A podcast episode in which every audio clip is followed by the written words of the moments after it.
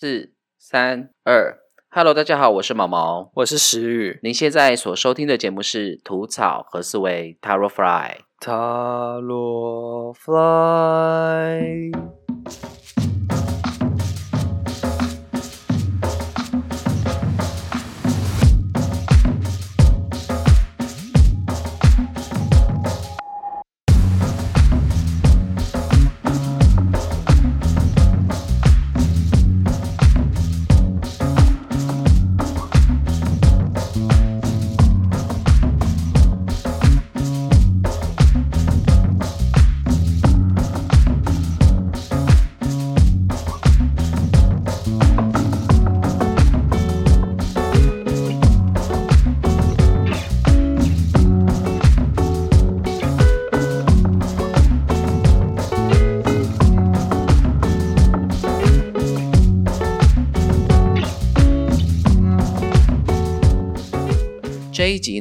要聊的是塔罗牌的五号牌教皇牌。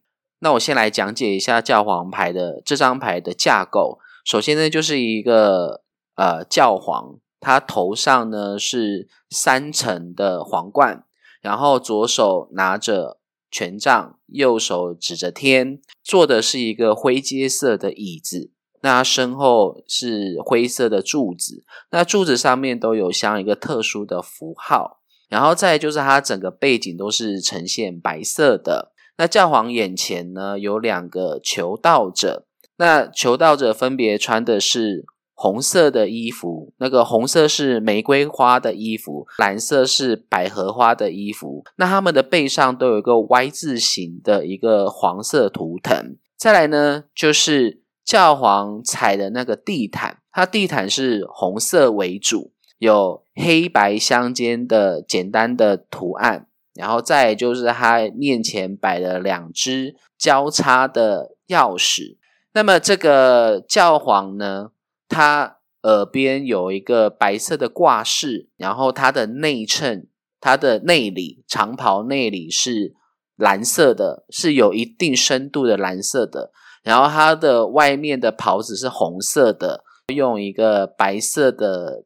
类似缎带的东西做一个点缀，再就是它的袖子是白色的，我应该都有描述到了吧？有什么都讲到了，都有讲到了。对，OK，好，那我们现在就开始进行一个大部分解。石玉，我想问你一下，你看到这张牌的时候，你有什么样的一个感觉吗？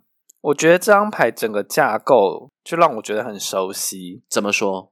跟女祭司很像，嗯，对，都是两只柱子插在旁边，然后好像很安然的坐在椅子上。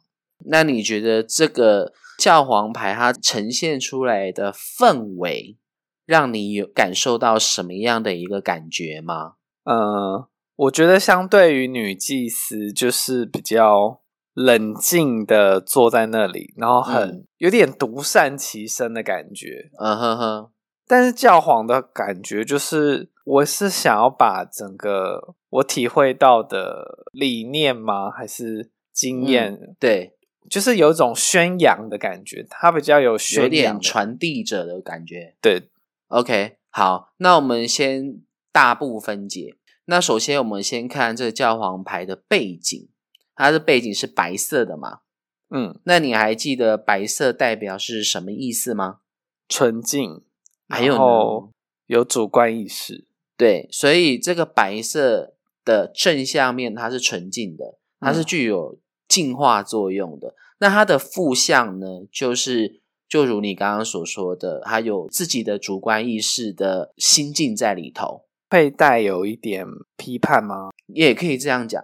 嗯，好，再就是它身后的那两个灰色的柱子，那你觉得这个柱子灰色的？那它又代表什么？灰色，我记得之前毛毛说过，就是跟和尚的袈裟是一样的颜色，就是通往神圣道路的意思。所以你可以讲说，这个通往神圣道路，它其实带有一种隐藏一种智慧在里面。那只不过这个智慧，它是正在挖掘的过程中。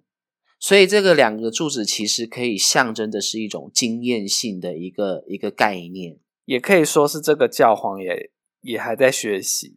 哎，你好像点出一个一个东西了。不过我们可以慢慢聊。好，好，再就是这个柱子上面不是有有有两个图案吗？那个图腾，对，这个图腾其实代表就是经验，其实也就是代表他学习的人生烙印。对对对对对对对，我觉得这个解释我都没有想到，没错，经验的烙印。再就是他背后坐的那个椅背，那从他的椅子看就可以知道说它是灰阶色的那个椅子嘛，而且它也是石，可能也是石头雕的。那你觉得这个椅背它象征代表的是什么？跟灰色的柱子有相呼应吗？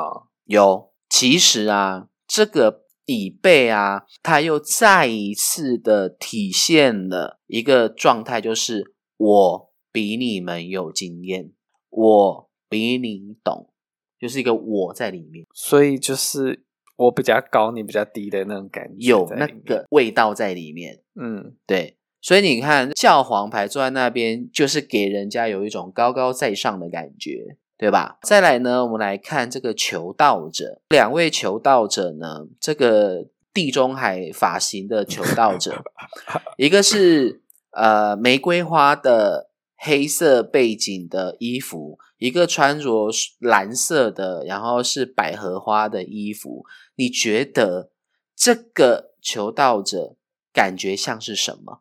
我直觉联想到是冷静跟热情，冷静跟热情。百合我记得好像是智慧还是纯洁的意思，对不对？其实百合就代表智慧。嗯，那这个水蓝色求道者呢，它其实象征的就是学术知识吸收的求道者。然后那玫瑰花呢，玫瑰花它是代表热情嘛。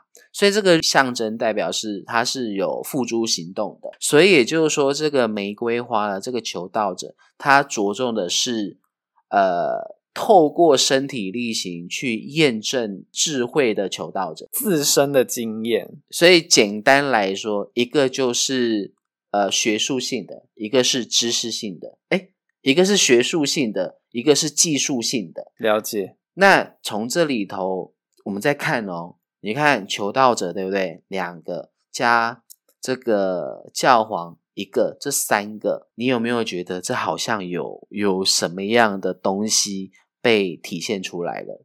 数字三，三位一体，好像有点熟悉的东西，是不是？嗯，好，你还记得三位一体是哪三个吗？心、意识跟呼吸。对，好，那你觉得？从这个这两个求道者跟这个教皇牌那个教皇来看，你觉得谁象征心，谁象征意识，谁象征呼吸？呼吸应该是玫瑰花，为什么？就跟体温比较关系啊。我呼吸是跟事件有关哦。嗯，是。就例如说，老师，我有遇我有问题，我遇到什么样什么样的事情。想请老师给予一个回应，这像不像是知识性的？所以它是百合。对，好，那心呢？玫瑰花。对，那教皇本身就是意识的代表，意识其实它隐藏了很多的智慧在里面，也是自身的经验。对，好，我们现在来看一下这个。教皇，你看他头上那个三层楼高的皇冠，你觉得那个皇冠看起来有跟其他国王的皇冠有什么不一样吗？我觉得这个皇冠好浮夸哦。怎么说？就是一个不够，两个还不够，要叠到三个。呵呵呵。那你知道这个三层的皇冠它有什么意思吗？我不知道诶。我们刚刚不是讲呃三位一体吗？其实那个皇冠，它也再一次强调了三位一体。那这个三位一体，我们刚刚聊的意识、呼吸、心，同时它也代表身心灵。然后再就是，它也可以代表是觉知、静心跟关照。所以他的意思是说，这三者取得平衡吗？对。然后再就是因为。这个皇冠呢，它为什么是三层？它其实也带着一种意涵在里面，也就是说，你今天要体悟一个人生的道理，就像佛家所常常讲的“开悟”，开悟那个悟要怎么开？你今天要开悟，你必须要先经过三道手续。第一个手续是什么？就是了解事件，就是那个呼吸嘛。对，再来就是思想听闻，就是我们听到的、了解到的、吸收到的。然后这是一个知识，嗯，就跟那个事件有关。然后这个知识进来之后，我们也会经过思考嘛，对不对？然后那这个思考就是第二层的手续了。也就是说，你今天碰到一个东西，你今天学习到一个知识，那你要让它内化，内化变成你自己的东西的时候，你必须要先经过一道手续，那叫做内化思考。然后这个思考是，它就有一点像是你在学校念书都是为了要考试，是不是？跟之前提到，就是有路人问你路的那个，就是有人问你说，哦，哪边的路要怎么走？然后你会在脑里对对搜寻那个资料库，对对对对对对，没错没错没错，就是我接收到一个讯息，那我要让它。同整的话，我要内化的话，我就是要经过第一道手续，那个手续就叫做思考。其实这个思考，它不只是代表脑袋的思考，它也代表逻辑，也代表你过去的经验去做一个整合，所以叫思考。然后呢，再来第二道程序叫做实修。实修这个实修就叫做验证，也就是说，哎，我今天。了解到这些资讯，我今天了解到这些道理，好，我把它挪用在我的生活上，我要去验证它是不是这样子，得到的结论是不是我认知里头理出的那个答案，就是我身体力行去验证这个答案到底是不是正确的。对，然后当你第一个步骤就是听闻嘛，思考嘛，有了一个认知。有了认知之后，再透过身体力行的方式，透过生活去验证它，验证这个道理是不是正确的。那这个就是身跟心，嗯，身体力行跟你的内心的内化。那这两者之间，刚好就是这皇冠的两层。那第三层是什么？就是当你的知识，你接收到了知识。然后经过生活上的验证，那你验证之后，哦，我学会了，我明白了，然后它又会再进入一个状态，就是内化。那这个内化的方法只有一个，就是放下。你学会了，OK，好，把它放下。那这个放下不是说就要把它丢到垃圾桶，不要理会了吗？不是，而是要让它放一边。那放一边的目的只有一个，就是要让它。酝酿就是它之后会在一个你无意识的状态下，可能在某一个时刻，你就无意间的用到这个技能。对，所以也就是说，当你呃知识面、技术面这两者都兼具之后，你已经学会了这个技术之后，那你就必须要把它放一边。但很多人到这个关卡就卡住了，因为。舍不得放啊，对，或者是说它已经变成是我的武器了，它已经变成说我跟人家较劲的武器，然后谁比谁厉害，谁比谁聪明。但事实上，你不管是选择哪一个，你都是蠢蛋，因为他要进入开悟，前提是你必须要让他放一边，就有一点点像是哦，我有了一盆水，我有了一个种子，把它埋在土壤里，浇了水。那浇了水之后，是不是给它时间？冒芽，对，就是在等这个时间。那这个时间什么时候才会成熟？这个时间是等到急中生智的时候，就代表它成熟了。你知道什么样情况下才会有所谓的急中生智吗？不知道，就是你遇到紧急状况的时候。那遇到紧急状况的时候，你头脑是不是会乱？这个乱是一个，它就有一点点像是潘多拉的盒子。你打开之后，是不是会有很多很多脏东西会先跑出来？所以也就是说，当我们把这个我们学习到的知识跟技术放一边，然后当我们急中生智的时候，就例如说突然遇到一个紧急状况，那在这个紧急状况的时候，我们的思绪一定会乱。这个乱其实就是代表是我们内在的那个潘多拉盒子它被打开了。那被打开之后，我们就会跟着乱。但是这个乱其实也有它的用意在，这个用意是说，要我们经过体验混乱，去找出一条属于自己明确的思路。所以也就是说，当我们越混乱的时候，我们要越冷静。那冷静下来之后，当所有的混乱解除之后，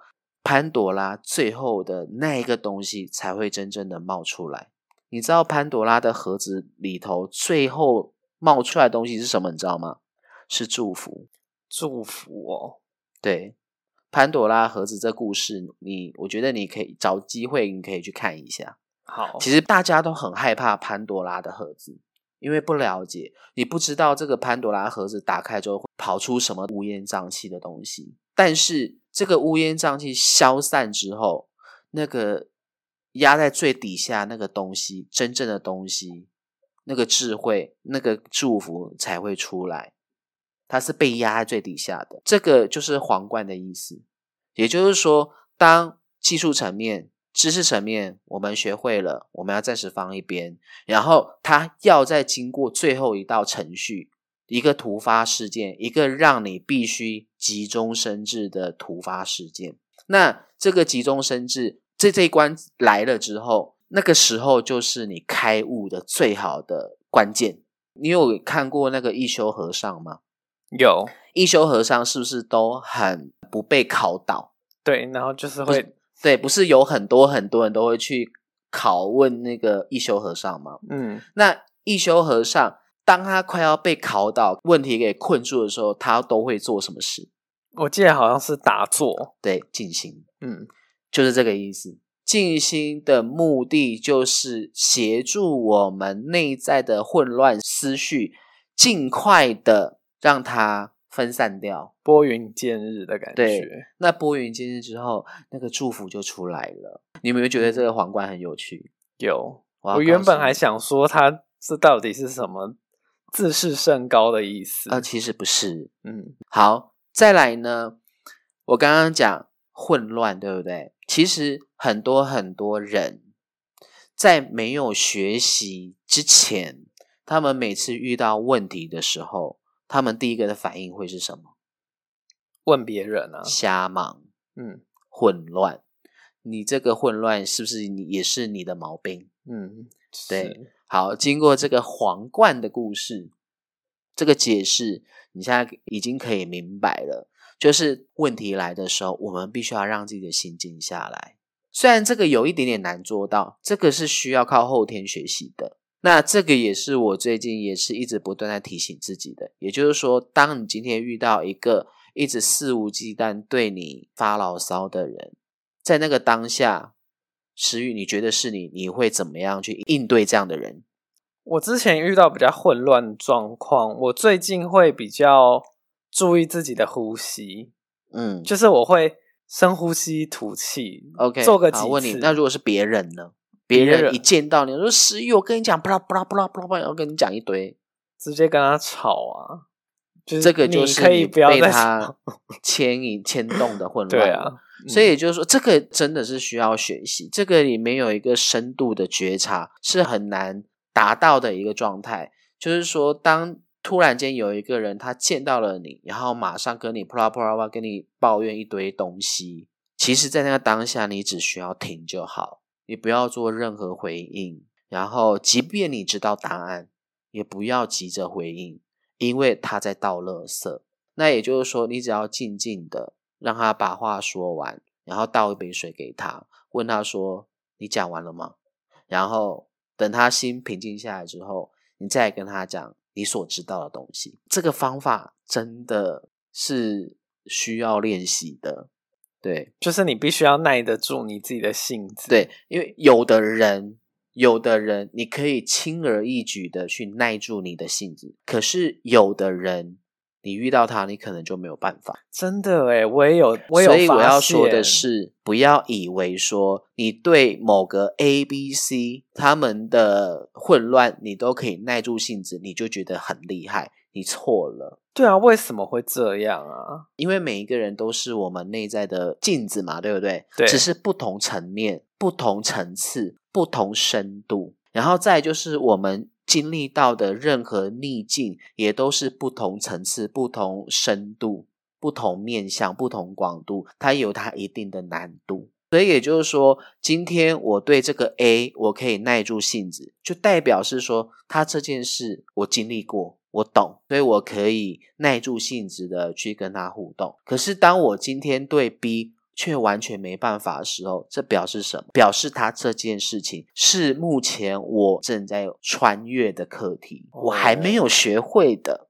嗯，所以这个就是教皇他头上那三层皇冠。所要传递给我们的真正的意涵，光三层皇冠就这么多可以聊。对，好，再来呢？你看他左手的权杖，这个左手权杖，他也是再一次强调了三位一体哦。嗯，那石玉，你说你在网络上你看到他这个权杖，它分别代表是什么？他说那个是令牌。好，那个。算了，那个就不要去管它有没有别的意思。网络上面他是说象征神圣跟权力的意思。好，那我再问你，你在网络上有没有看到说它针对皇冠的解释？它是分别是哪三个？它是写说物质、精神跟道德嗯三种层次，所以它讲的是皇冠，对不对？对。但是我个人觉得，你说的物质、精神跟道德，它更像是这个权杖。嗯，怎么说？为什么？因为权杖代表权力嘛，它代表执行嘛，所以你要执行什么东西？你要执行你的什么道德规范嘛？还有你要去守好什么本分？守好道德规范。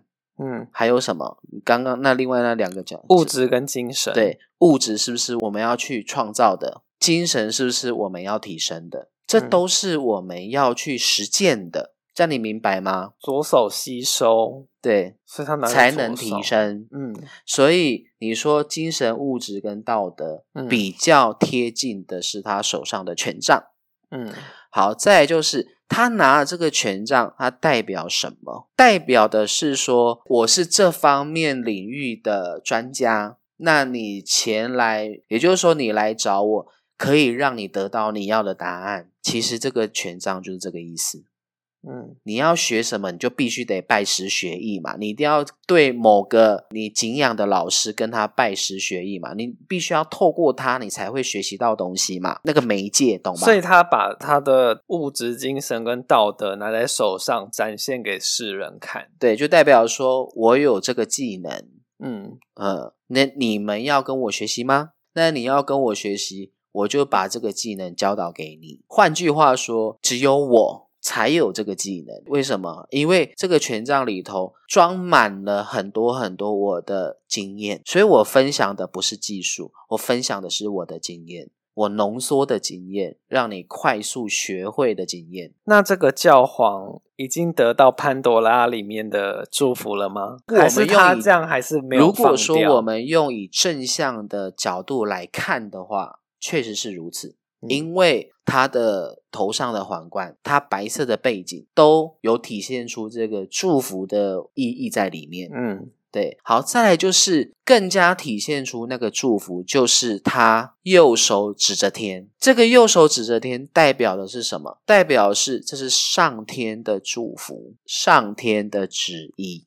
所以你听我这样解释之后，你有没有觉得你在网络上看到说他手上拿权杖就像是代表是令牌？你有没有觉得很肤浅？就是层次解读不一样啦。这个权杖呢，它也可以代表是说，如果你想要提升你自己，你就必须得经过我，你才有办法。因为我是这方面的佼佼者啊。你想要学习某项技术，你要跟某个老师学习，你。必须经过拜师学艺，老师才能够把他手上的那个技术教给你。所以这个权杖它也代表了技术，嗯，实用的技术。这个技术里头包含了哪些东西？物质、精神跟道德。嗯，好，我们把物质转换成另外一个语言，叫做经验，嗯，叫做传承。精神代表知识，还有呢，物质、精神跟什么？道德。那道德你会怎么解释它？有的人有了权力之后，他可以利用他的权力，利用他的身份去影响世人，同时他也可以用他的身份地位去压榨别人，去控制别人，这是跟道德有关？是非对错的道德，就是善恶一念之间。对，那这个完完全全取决于主人的心正不正。嗯，哇，这样解读也是蛮蛮合理的，蛮合理的哈。嗯。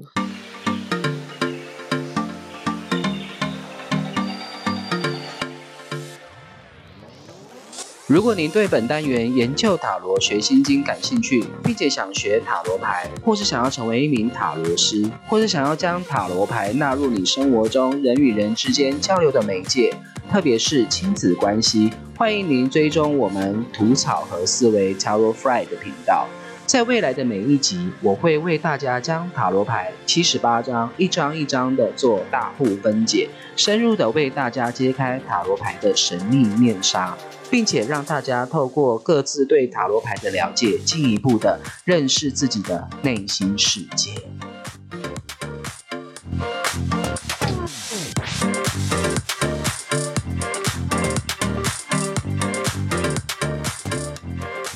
再来，我们来看这个教皇，他耳边是不是挂了两条白色的缎带？对，这个缎带，你觉得它代表什么？白色纯净吗？对，所以代表他可以很客观的听众人的倾诉吗？对，所以简单来说，它这个白色缎带代表是倾听内在的声音，嗯，倾听众生内在的声音，以及倾听自身内在的声音。可是它为什么又是用白色来代表呢？白色又有主观意识，诶所以。对于一个没有学习的人来讲，就代表什么？代表他只听他喜欢听的声音，嗯，他只听他想听的。很多人不是都这样子吗？对，好，那再来他的深蓝色的内里的那个长袍，嗯，你觉得这个长袍它有什么样的意义在里面吗？深沉的智慧吗？对，就代表是说他的内在从头到脚，他有满满的智慧。为什么？因为他的思考是很深层的，他可以很深层的去思考各式各样不同层次面的人事物。然后呢，他经过思考得出来的结论一定都是最纯净的。所以就是透过他的双手，你看他穿白色的衣服，内衬，对，透过他白色的衣服呈现出来。就代表捷径的意思，嗯，但换句话说，它有可能是对于一个没有学习的人来说，那他的深层的思考通常在思考什么？通常这样的人都是唯物主义的人，他不管设身处地的思考些什么事情，一定都是以自身的利益为主，以自身的利益为考量。以自身的利益为出发点，或是说以自身认知的观念、观点来去做决策，会有点处心积虑的感觉吗？对，嗯嗯，都是用以自身为出发点。为什么说是自身？第一，这个深层的蓝色的衣服，它是内里，它是藏在里面的。蓝色的内衬，它其实可以代表他的内心世界。然后它又有白色的去做一个。点缀，所以刚刚我们讲白色，它有自我主观意识嘛？所以说，对于一个没有学习的人来说，他的思考、他的深思熟虑，都是以自身的利益为出发点，就相对比较自我。对，所以这个教皇牌其实是蛮自我的一张牌哦。嗯，好，再来我们来看它这个红色的长袍，就是热情嘛，展现给。世人们的代表什么？代表说他对于他的生命，他对于他的生活是充满热忱的，充满热情的。应该说，他也对教皇这个位置蛮有热爱吗？还是？对，或者说他对于普度众生，他也很热忱。但严格来说，是对于自身的提升，他是很有热忱的。嗯，对生命的追求，他是很有热忱的。但是对一个没有学习人来说，他这个热忱会呈现在哪里？嗯，上对下的感觉吗？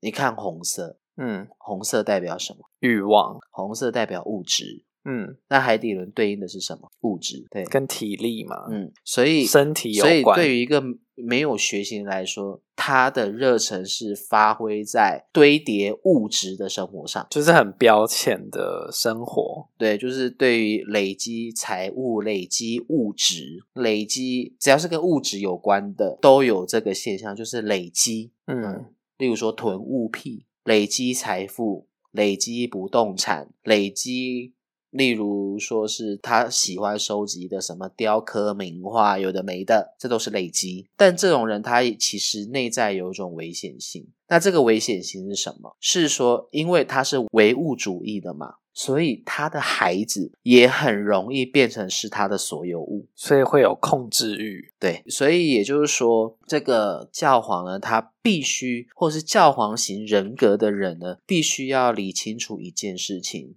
就是所有大大小小的人事物是可以控制的，但是唯独人心你无法控制。因为每个人都是独一无二的。对，所以这个是教皇要学习的课题。好，再来就是你看它白色镶在红袍上，那个白色有点像 Y 字形，我有还没解释 Y 字形哦，Y 字形白色的，然后上面又镶三个十字架，你觉得这代表什么？又是三个，感觉对就跟刚刚提到的那个三位一体又有关系。，对，你看它这三个十字架摆放的位置都是心轮、肚脐轮跟海底轮。嗯，海底轮象征物质，脐轮代表情感，心轮代表爱与包容，然后这都是十字架，那代表什么？代表是平衡。然后白色代表洁净与净化嘛，当然它也代表我刚刚强调自我嘛。那我刚刚说物质、情感跟爱与包容。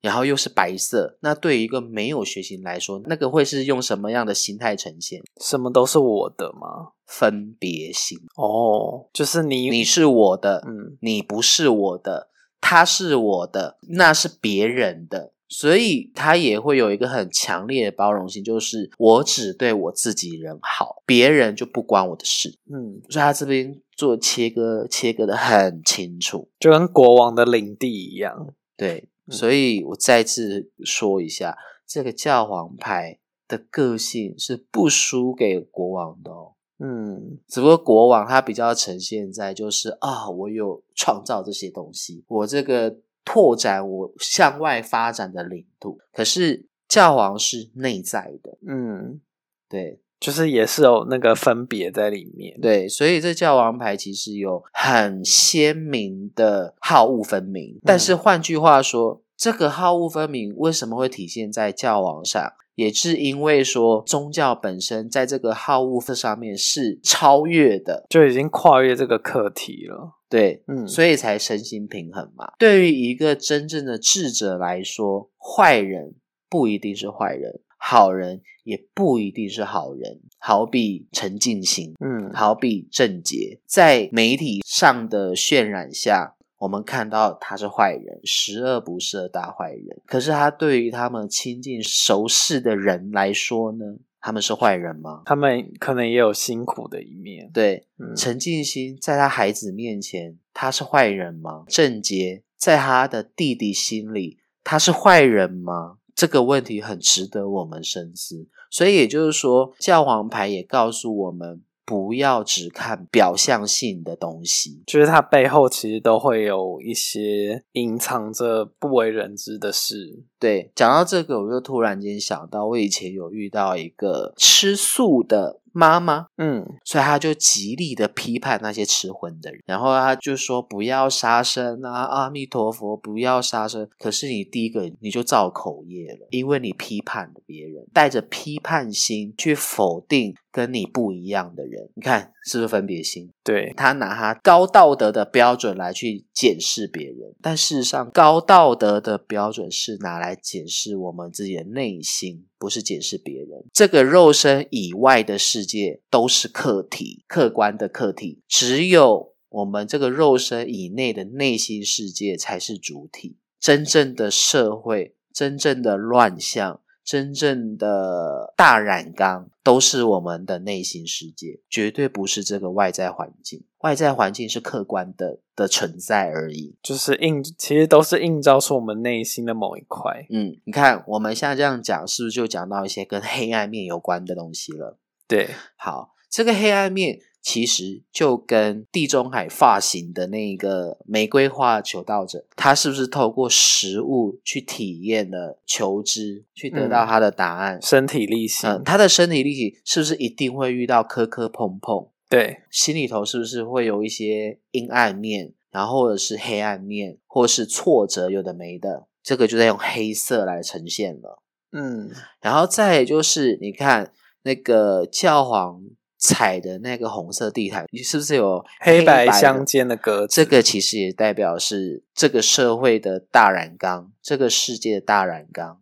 嗯，这大染缸其实都是黑白的，都是混乱的，都是充满逆境的。所以这个黑色的图案、白色图案，其实也都代表是自我主观跟我们内心的阴暗面，然后体现在这个红色地毯上。红色地毯代表什么？代表的是对生命的热忱。所以可以解读说，就是我对一切都是很很有憧憬的，可是我会在这条道路上，与其说憧憬，不如说是欲求，就是这些欲求里面都会藏着一很多的黑暗面。嗯好，再就是这个教皇前面摆那个交叉的钥匙。嗯，石玉，你在网络上看说这个交叉钥匙代表什么阴跟阳，日嗯月之曜。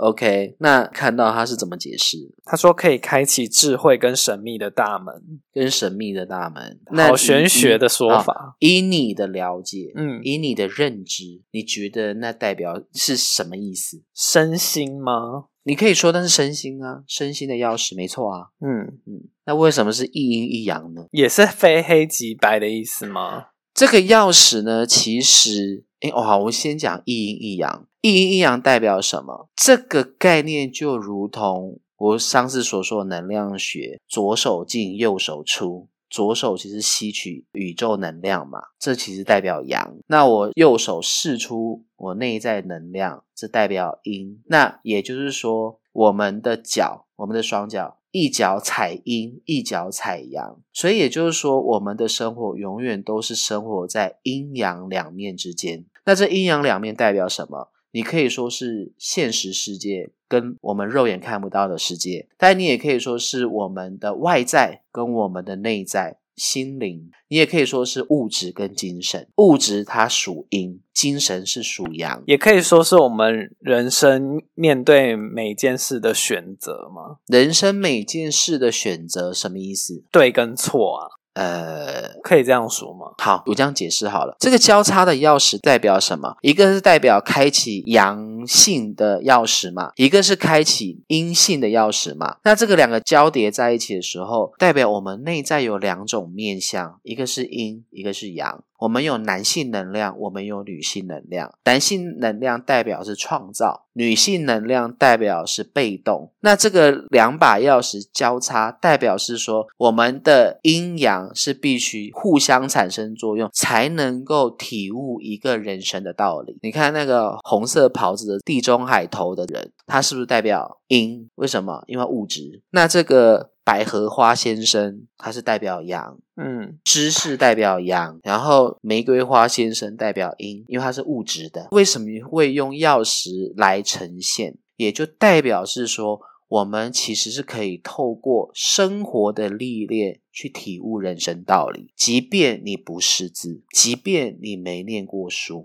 你都一样可以透过你的生活去体悟属于你自己的人生道理。那个有一个祖师叫什么名字啊？达摩祖师啊，达摩祖师传下来的第五代祖师，呃，六祖禅师，嗯，他就是一个不识字的大师。禅师，他没有念过书，他不识字，他不会写字，他就是透过生活去体验。然后，那另外一把钥匙是百合花先生的那个钥匙，阳性的钥匙，嗯它代表是对精神层面的提升。精神层面的提升，代表是我们用看这个人世间，我们透过看。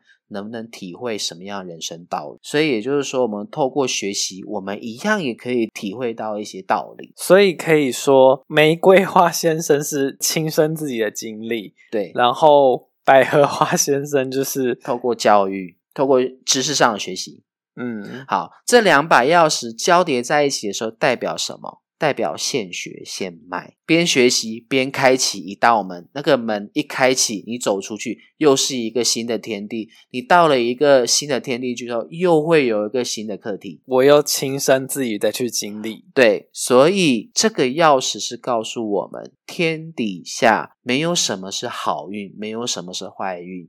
嗯，有些人会问我说：“哎，毛毛，我什么时候会好运？”然后我跟他说：“哦，你明年会好运，你的明年的运势会好起来。”但是我后面还会再补一句：“但会有新的课题进来。因为又是不一样的课程了。”对，所以人世间是不断的学习、前进、跌倒，学习、前进、跌倒，最后开智慧。就是一直这样子不断的轮回。嗯，好，那我们今天。